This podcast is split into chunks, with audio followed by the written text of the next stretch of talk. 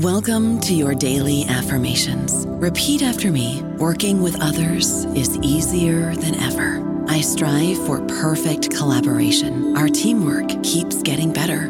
Yeah, affirmations are great, but Monday.com can really get you the teamwork you desire. Work together easily and share files, updates, data, and just about anything you want all in one platform.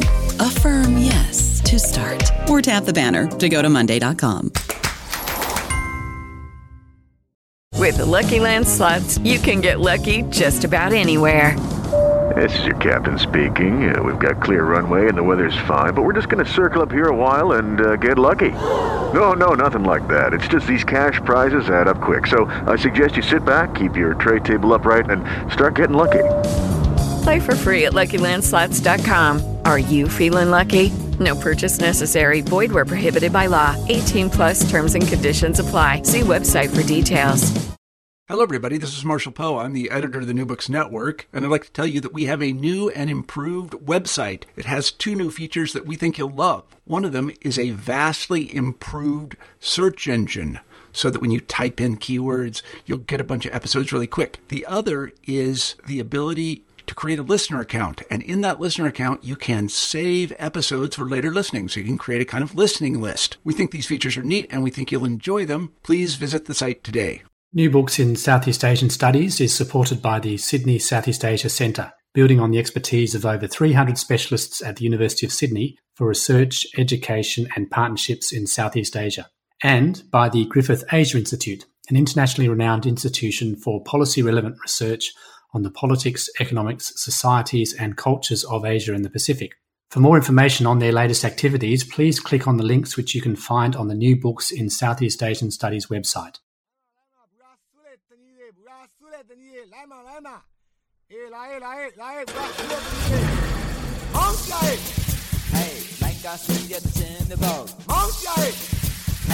Hello, everybody, and welcome back to New Books in Southeast Asian Studies, a podcast channel on the New Books Network.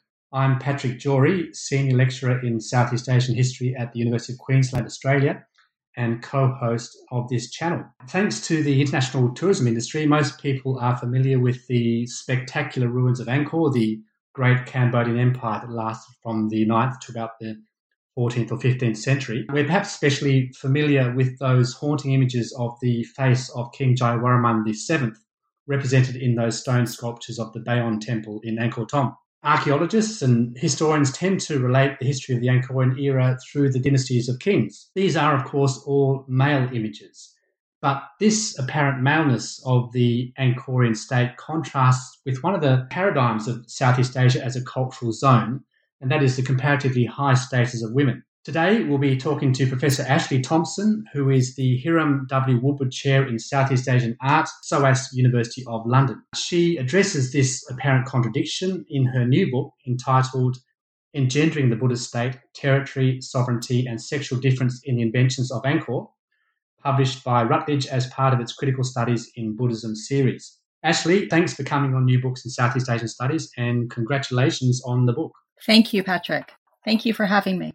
Now, before we discuss or go into the details of the book, could I start off by asking you to tell us something about yourself, how you first became interested in Angkor, the history of Cambodia, and Southeast Asian art and archaeology? This is a question one often gets asked, and I respond in many, many different ways depending on the situation. I think that's due in some part to the fact that the question assumes a linear narrative. And of course, we proceed in linear manners, but also in very non-linear manners. One can pick and choose as to how one describes involvement in Southeast Asian studies. So I'll, I'll give you one of mine. When I was in university in the in the U.S., I took an extraordinary class called Feminist Literary Criticism in the French department. In that class, I began to discover some thinking, some ways of writing, some ways of reading in particular that were oriented towards thinking questions of sexual difference, thinking through questions of the aesthetics and the politics of sexual difference. And I managed to take a year out in France and I found the, the seminar of an extraordinary writer called Hélène Cixous, and in that year, this was in 1985, I believe, 85, 86. She was in the process of writing a play for the Théâtre du Soleil in Paris, and her mission that year was to write an epic play on the genocide in Cambodia. So it was in attending her seminar as a very young American, discovering literature, language, reading, aesthetics, politics of sexual difference, as I said, and then attending this extraordinary eight hour Shakespearean production, really, on the recent history of Cambodia that opened up a path that I was to follow for decades, in fact, and a path that I'm still very much following. So uh, subsequent to that, I, you know, had to go back and finish my degree in the U.S. and I began working with Southeast Asian refugees arriving in the Boston area at the time. That led to work in a refugee camp on the Thai Cambodian border with Cambodians. That led to a feeling of despair that the political situation was emerging out of a historical background that no 20 year old could understand. And I had to go back to graduate school to understand what people were experiencing there. So, graduate school, that notion led me back to graduate school in France because Cambodia had been a colony of France, I was able to study classical Khmer studies, if you will, language, art, yeah, sort of develop that uh, deep historical basis that is necessary to really think about what goes on in Cambodia even today. And also to uh, work further with an Cixous on the more theoretical dimensions of my interests. That's one story of how I got where I am now into this book. There are many other stories. Can you tell us why you decided to write this book? Why is it important and what did you hope to achieve? I think in the first instance, the book is meant to shake up the rather staid field of the study of ancient Cambodian art and archaeology, really to introduce or to develop some more deeply developed theoretical thinking in that particular field. I think we often think that theory is associated with the contemporary, with the modern and that art history of older periods and classical Khmer studies in this instance is to be treated otherwise.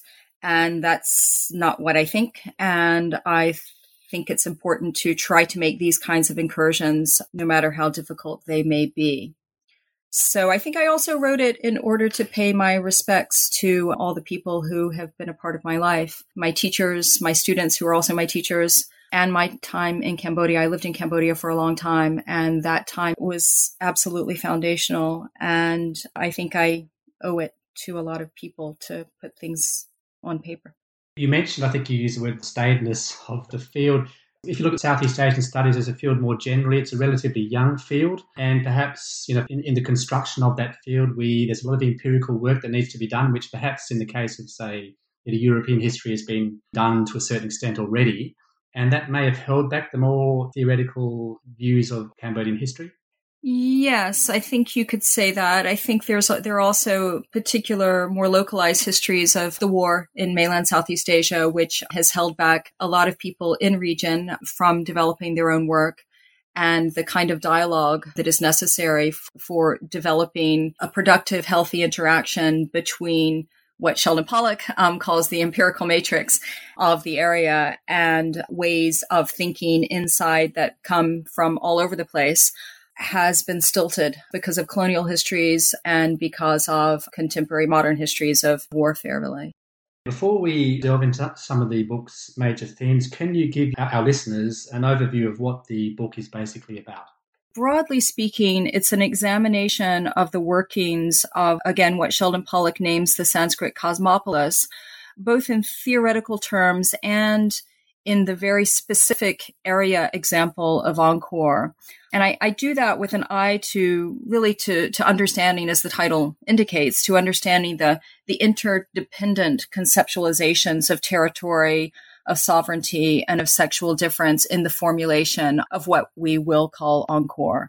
So I look at a series of cultural objects, if you will. One is the Sdok Kak Thom inscription, which is an 11th century history, in a sense, of the foundation of Angkor in the early 9th century. And I look in that particular text, I consider the or through that particular text, in that particular text, I consider the phallocratic aesthetics of, of bilingualism between the local vernacular Khmer language and the cosmopolitan Sanskrit language. In a subsequent chapter, I take that into the art historical domain by looking at the aesthetics of the vernacular cosmopolitan relation as objectified, as it were, in the Linga Yoni sculptural ensemble. In a subsequent chapter, I look at another later Angkorian inscription at the, the highlight, which also ushers in the end of the Angkorian Empire in the 13th century. And this is the inscription of Phimeanakas, which is quite exceptional insofar as it conveys the voice of a female writer speaking about her sister. And so I look at that, what that particular inscription might tell us also about certain questions of sexual difference in conception of space, territory, and what we call Angkor. The final chapter, I consider the trajectory of the Linga Yoni sculptural ensemble, which is a Shaivite sculpture, how that travels into the post Angkorian Theravadan Buddhist period and continues to do its thing in new ways. You mentioned a minute ago Sheldon Pollock, and it seems to me from reading the book that you seem to be in a kind of a dialogue with Sheldon Pollock's very important work, The Language of the Gods in the Worlds of Men, Sanskrit Culture and Power in Pre-Modern India and you give particular attention to his influential concept, the Sanskrit cosmopolis. For the uninitiated listener, could you explain what Pollock meant by this concept and why it's important for your book? So I'm glad you gave the full title of the book there. Gods and Men is fundamental. Sheldon Pollock is a Sanskritist and he has spent decades uh, looking at the what he ultimately calls the Sanskrit cosmopolis. That is the, the development of Sanskritic culture across time and space. So over the course of the first millennium, the, the spread of, of Sanskritic culture across South and Southeast Asia. In many ways, what Pollock does is pursue the paradigm of Indianization. The uninitiated may not know the Sanskrit cosmopolis, but I would think all Southeast Asianists know what we mean when we talk about Indianization, for better or for worse. So in some ways, it's a it's a it's a fine tuned, uh, very sustained, very detailed, meticulous study of the work of the Sanskrit language as literature, developing political cultural constructs across this region and he looks very carefully at the relationships between uh, various vernacular languages uh, across South, South Asia primarily, but also Southeast Asia, and the interactions with, with Sanskrit, which compose uh, what he calls the Sanskrit cosmopolis. So yes, in many ways, it is a it is a pursuit of the Indianization uh, paradigm. In other ways, it counters the Indianization paradigm through the pursuit of post-colonial critiques thereof. That is, it allows for a notion of the Sanskritization of India in the same way that it allows for the notion of the Sanskritization of uh, Southeast Asia. In Sheldon Pollock's model, we're not looking at the birth and the full formed development of a culture that is then imported and impregnates, as it were, an empty fallow field, which we call Southeast Asia. So his model allows for some notion uh, to some degree of a concomitant development. That is, Angkor develops the San- Sanskrit cosmopolis in ways that the Sanskrit cosmopolis is also developing in Southeast Asia. So I think that's that's a very important move. You touched on this in your answer just now, but um, our knowledge of Angkorian history rests to uh, a great extent on a large number of Sanskrit and Khmer inscriptions. Can, can you talk about perhaps why the language used in these inscriptions is so important and how they, they seem to be related to one of the book's major themes that is this interaction between cosmopolitanism and indigeneity.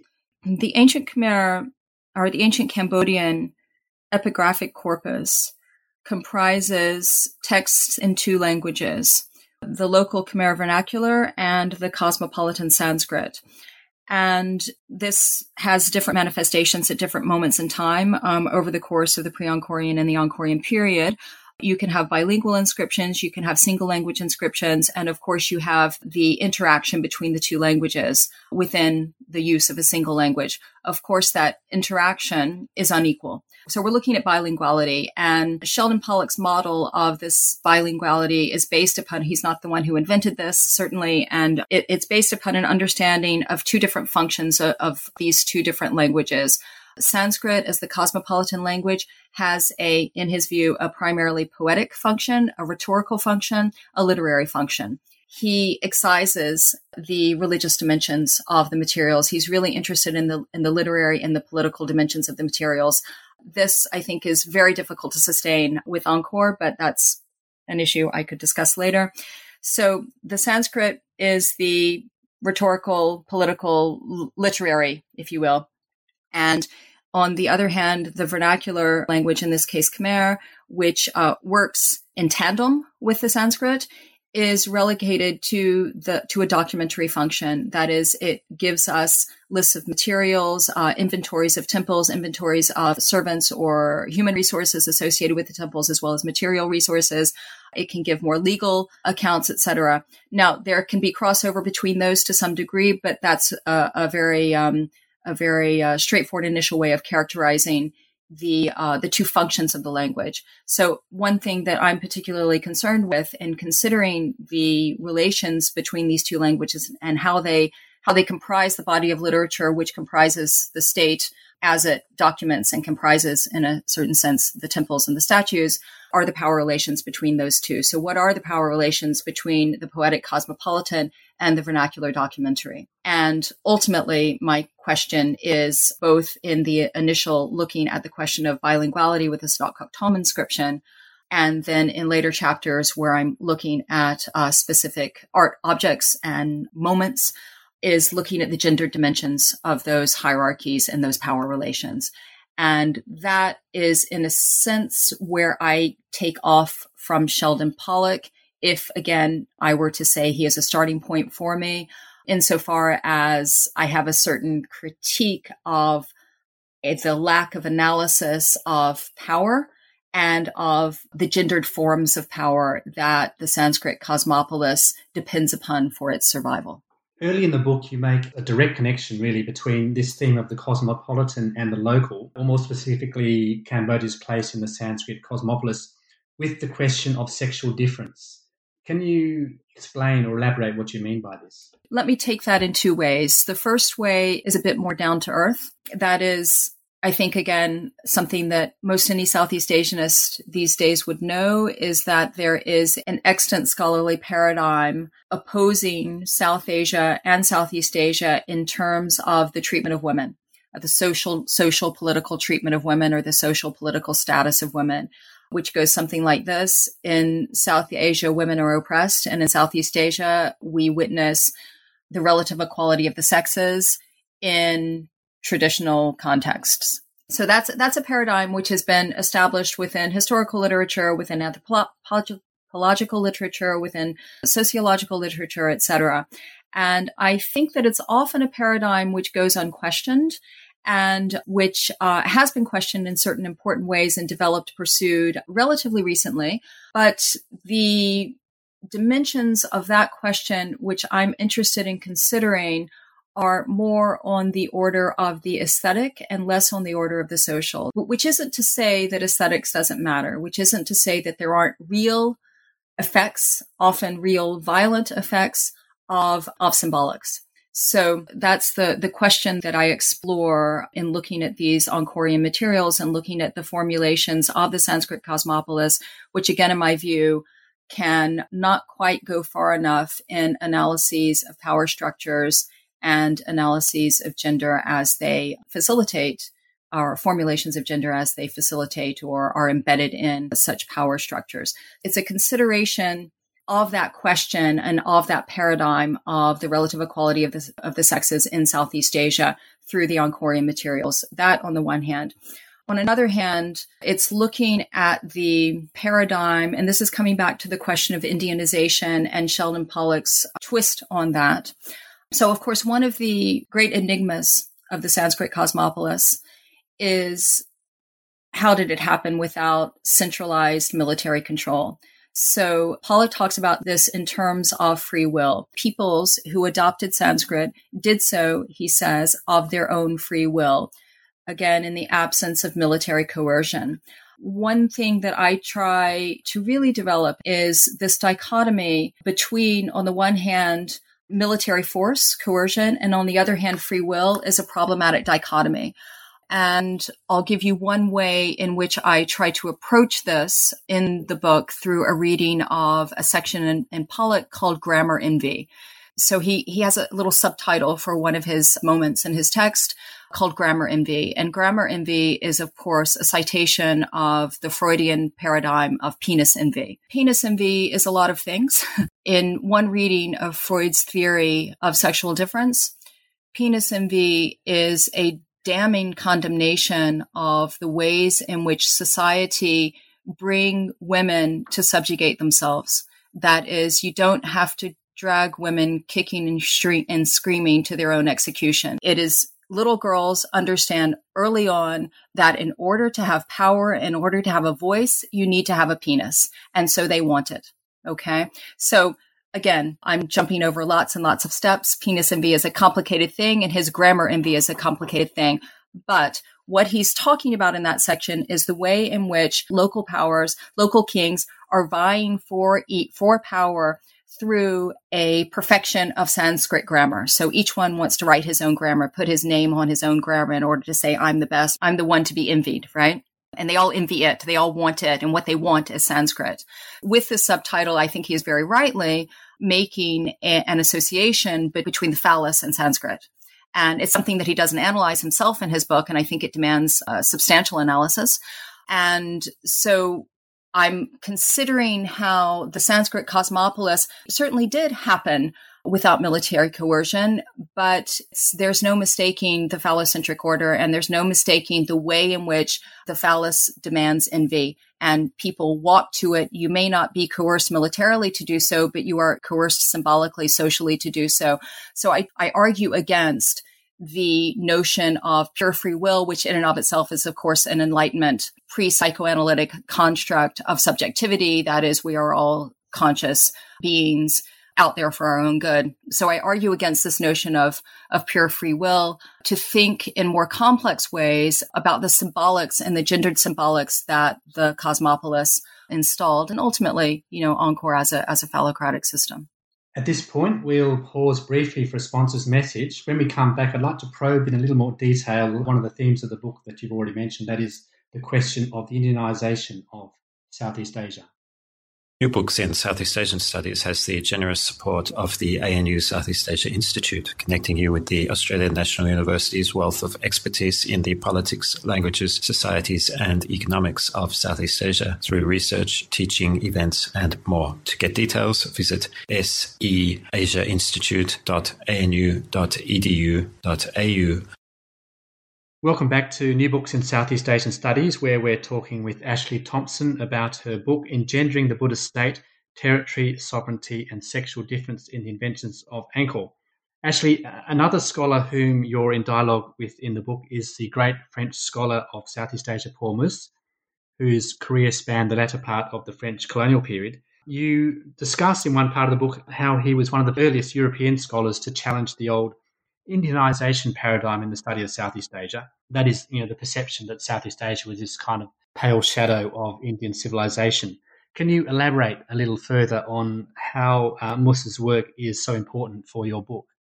I think if you take the title of the key piece that I work on in the book, India Seen from the East, he makes that move very early on. So in the in the first half of the 20th century, before the post colonial perspectives to which we have become accustomed are really developing. And with the title, you see the gesture, which is to say, let's stand here on Southeast Asian soil and look the other direction and see what kinds of perspectives that gives us.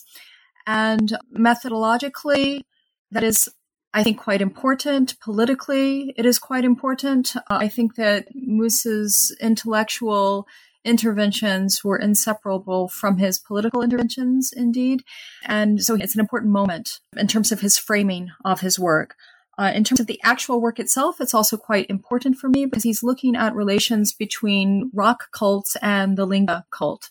So, rock cults, um, which he posits as indigenous Southeast Asian ancestral cults, and how they did the work of and they interacted with the Indic heritage in the form of the of the linga. So the Shiva's phallus, which is an aniconic object, that is a non-anthropomorphic object that represents the Hindu god Shiva in the body of a phallus, shall we say. So he's he's quite interested in the relations between those those two things, as it were. But how then does that lead to something which I find quite interesting in him as well, which is opening up his analyses to thinking about the place of women and or the feminine. You see this in the end of his article. He has something of a final spin-off where he cites an ancient Cham inscription that is a homage to a Shaivite female goddess. And then he moves from there into a kind of evocation of local women, that is, women telling stories beside their huts. That's how he formulates it. So he opens this out as if there's a kind of understanding that where he's headed with these questions of the two phallic forms, the rock cult and the linga, is why don't we go here too? Why don't we think about what's missing in this picture? And he doesn't fill in that gap, but he says, Hey, there's something missing. This is, this is where we need to go. So he sends us off with that. And I think that's a, a very important move. So one thing that I'm quite interested in the book and in the chapter, I believe it's chapter two, where I do work through some of Mus's questions. It's where I begin to think through the relationship between the linga and the yoni. So what is the linga? The linga is this thing. It is the thing par excellence. That's in a sense, that's what a phallus, phallus is. It's about thingness. It's about objectness. It's about here I am. I am not only a figure, but I am the figure. And what enables that to be seen? What enables the objecthood of that thing is, of course, a pedestal. So, uh, you know, if we take a step back, I'm trying to think about the work of art, not just the sculptural ensemble of a linga and a yoni, but what is the work, if you take work in a gerundive like way, what is the work that that art does? How do we begin to focus in on the, on the pedestal as the enabler, as the facilitator, but without fundamentally, conceptually, without form. It is a form. Of course, it's delimited. It's a pedestal, but it is a form which represents non-form and which enables form to happen. So we're looking at this male female encounter, this relationship between a male symbol and a female symbol. So in a sense, they're, they are in a binary, they're in a standoff, they're in a union or a disunion, but there they are together. At the same time, we're not looking at a binary. We're looking at two very different things. We're looking at a thing that represents thingness and we're looking at a non thing that facilitates thingness. And that's not a binary. That's a radical difference without a mirroring effect in some ways. So it's those kinds of questions, which are aesthetic questions and which are political questions, insofar as the linga is the Sanskritic form by excellence, which enabled the Sanskrit cosmopolis. The Linga Yoni ensemble is also quite explicitly a formulation of territorial delimitation. Okay. So the thing, the phallus, in a microcosm, macrocosm kind of way represents the delimited territory of the kingdom or the delimited territory of a space which is being consecrated through the installation of that linga, etc. So it is an aesthetic form which has political effect. And I'm looking at the gender dimensions of that. Of following on from that, when we think about our understanding of the history of Angkor, it's quite heavily influenced by these scholarly translations of over a thousand stone inscriptions and you point out all of, but one of these inscriptions were written by men. And you translate and discuss the only one that was written by a woman, uh, who was one of King Jayavarman VII's queens. Can you tell us a bit more about the significance of this particular inscription? As you point out there, this is this is a, a rare female voice that comes through the historical record. How do you begin to analyze 50% of the population, 50% of what happens when you don't have 50% of the voices heard. I'm exaggerating to some extent, but in the epigraphic record, that's what we have. When, when I say I'm exaggerating, it's also, that's also a sign to the art historical record because we don't only have statues of male gods and of male historical figures. We also have statues and, and representations in relief and temples dedicated to female figures. Okay. So that's, that I think is quite important to acknowledge and to think through why, why that distinction as well, why that difference between the epigraphic record and the art historical record or the architectural record. So this particular inscription is so she's a she's a woman of course but she's an elite woman she is she is one of Jai, Jayavarman the seventh's queens and one could certainly argue and I do bring up this issue in the book what is a queen is she phallic or not you know it's not necessarily a straightforward question who holds power also holds the phallus in a certain sense. So, so we have to be careful about very simple interpretations and simple associations of biology and or shall we say of sex and gender. These are these are questions that need to be worked through and worked through also very carefully in the historical record. Let's start from the the point that we have here the voice of a woman of a woman speaking about a woman and there are a number of interesting things in this text. Um, it's written in Sanskrit, so again, she is a she is a scholar. She's clearly somebody who who is able to com- to compose in Sanskrit. There are certain social signs that we get there. That is, education is not limited to to men. It would seem. She also talks in the inscription about her efforts to educate women. But there's a, a moment in the inscription, a passage in the inscription that I'm particularly interested in, and this is where the text gives us a kind of alternative account to the historical accounts of what the king himself does at this moment in time. So, what the historical accounts that have been recorded and interpreted by modern scholars is of the exile of the future king off somewhere else and his return home to liberate the land. So a, kind of savior king return sort of thing. What you see in this in this epigraphic account by the queen is how during the absence of the king, she undertakes ascetic practice. So she goes through a, a, sort of a rigorous practice of meditation, shall we say. It, it's a Buddhist text. She goes through this process. And what you can understand from her description of the process is that through her intense aesthetic religious practices, she brings the king home. That is, in a, a kind of practice of possession, she comes to embody the king. And so she faces her own self as a medium does in the process of possession. And that enables a return of the king as she embodies him. So there's an esoteric account of how the king was brought home and she's responsible for it. And that to me is quite interesting, quite important that this is a perception of history. This is an account of history, which has been written out of the historical record through scholarly interpretation, which is there in front of our eyes. And this practice is also then associated in the inscription with the distribution of portrait statues as we understand them that is of statues of members of her of her family men and women across the country in association with or with the attributes of specific divinities as we understand them perhaps perhaps they're portraits of real people perhaps they're portraits of people real people represented with the attributes of divinities. We're not entirely sure which statue she's talking about, but we have both of those during that period.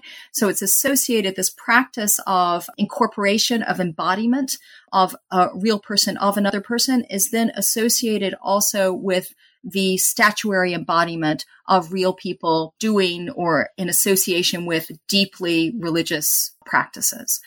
You argue in the book that the Sanskrit cosmopolis is, and I quote, consistently figured in terms of sexual difference, with the feminine on the side of the local, the earth, the place, the vernacular, and the masculine on the side of the universal, the transcendental, the cosmopolitan. Now, towards the end of the book, you dwell on two themes the decline of the Sanskrit cosmopolis and the coming of Buddhism to Cambodia. Could you say something about how this affected the way that sexual difference was organized in post Angkorian Cambodia. That figuration of the feminine on the side of the local, the vernacular, and the masculine on the side of the cosmopolitan is, of course, a figuration of the Sanskrit cosmopolis. So it's Sanskrit that, that does that. But as Mus points out, that's Sanskrit which does it quite explicitly in the literature and then again in the kinds of sculptural symbolics that I was just describing. But as Mus points out, we also see that happening on the side of the indigenous. So I also look at some ritual practices and associated art forms with those ritual practices on the indigenous side of things if we can actually make that separation which we can't do so easily but let's do it for for our purposes here that demonstrate this figuration also of the local, the ground on the side of the feminine and the traveling, the transcendent, the translocal on the side of the masculine. As we move into the post-Angkorian period, or what I often refer to as the middle period, we are looking at the spread of Theravada Buddhism, which comes with a different kind of material culture, certainly an associated material culture, and certainly the ways that that material culture and that Theravada Buddhism spreads after Angkor is deeply embedded in Angkor, deeply related to Angkor. So we're not looking at night and day. We're not looking at Thursday you go to sleep as a Shaivite and Friday you wake up as a Theravadan Buddhist. It's much more complicated than that. And Theravada Buddhism is very much embedded in some of the tantric practices or some of the Shaivite practices that can also be a part of what we think of as Shaivite practices that can also be a part of Mahayana Buddha Buddhist practices, which were prevalent at Angkor towards the end of the Angkorian period. So Theravada Buddhism comes along, things change and things remain the same. It's, you know, you have to be able to be nuanced enough to think about both of those poles working together. One thing that I track in the book is the the journey of the Linga and the Yoni into the post Angkorian period, so into uh, this this and this early Theravadan Buddhist moment. And one very interesting thing is the Linga and the Yoni as an object doesn't disappear from the landscape because, of course, they're all over the place and they remain, they're in stone. But the concept is, is in a sense sublimated in two ways it becomes a linguistic concept. So the pra, which is the Khmer term for the sacred, the holy, pra and thai, that pra becomes combined with the Sanskrit word for linga in Khmer pronounced lung.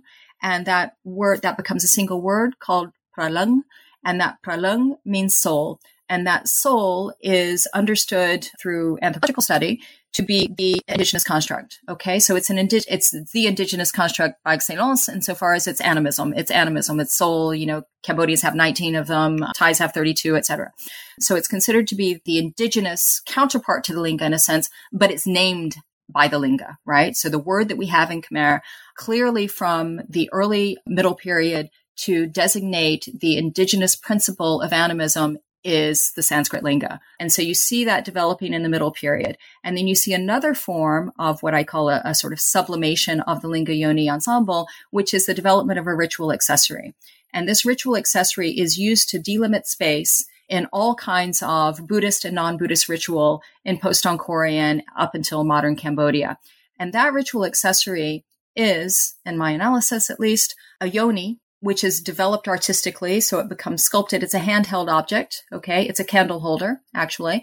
And that candle holder is beautiful. That candle holder is sculpted. It's a work of art in and of itself.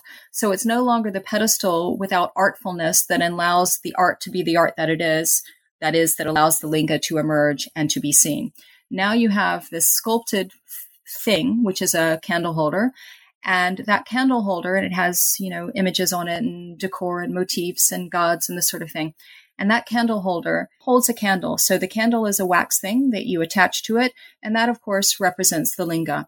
And you take this linga and the yoni where you have a kind of inversion of the terms. That is the as i was saying the yoni becomes the art and it nonetheless holds this candle. The candle is lit, and then this object is passed around in a circle with some kind of object in the middle, a person or a thing which is being consecrated.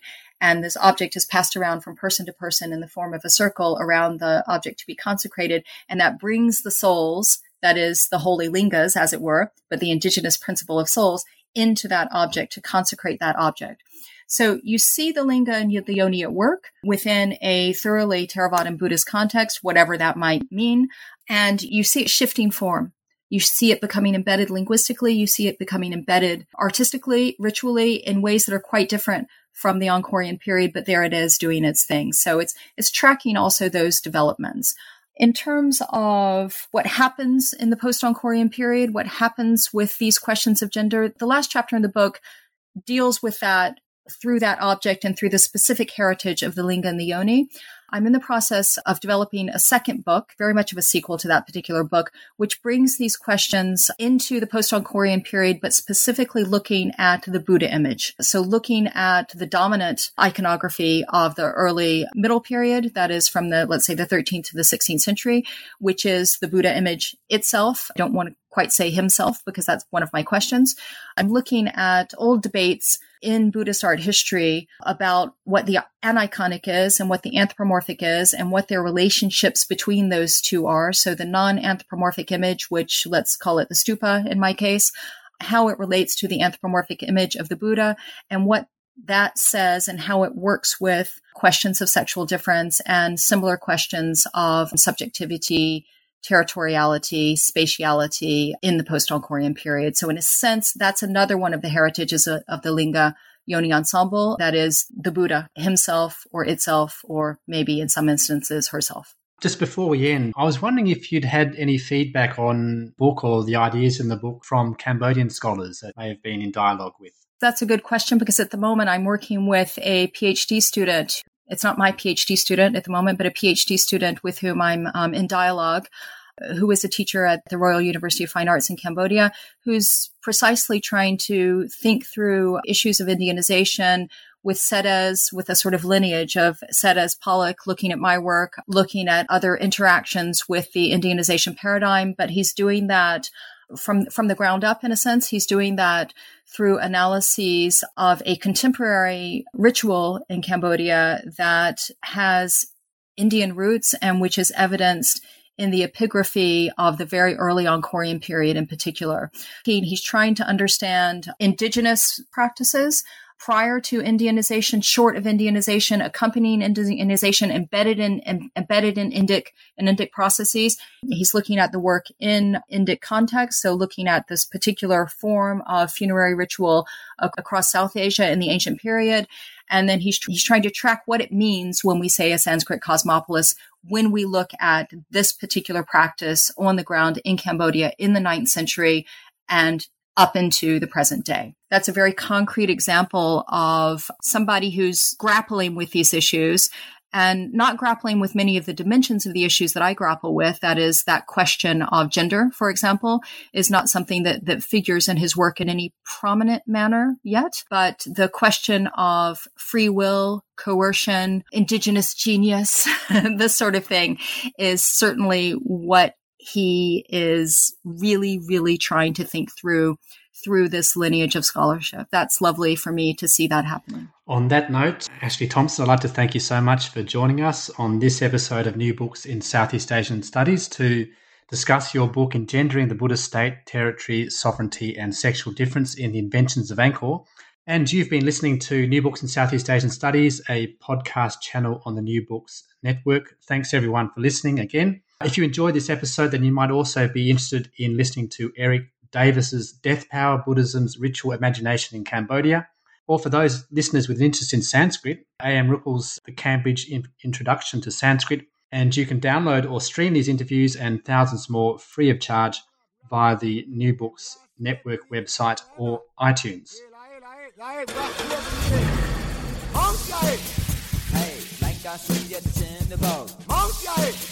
Hey, like I see at the tinderboat. Hello, it is Ryan, and I was on a flight the other day playing one of my favorite social spin slot games on chumbacasino.com. I looked over the person sitting next to me, and you know what they were doing? They were also playing Chumba Casino. Coincidence? I think not. Everybody's loving having fun with it. Chumba Casino is home to hundreds of casino style games that you can play for free anytime, anywhere even at 30,000 feet. So sign up now at ChumbaCasino.com to claim your free welcome bonus. That's ChumbaCasino.com and live the Chumba life. No purchase necessary. VGW. Void were prohibited by law. See terms and conditions. 18 plus.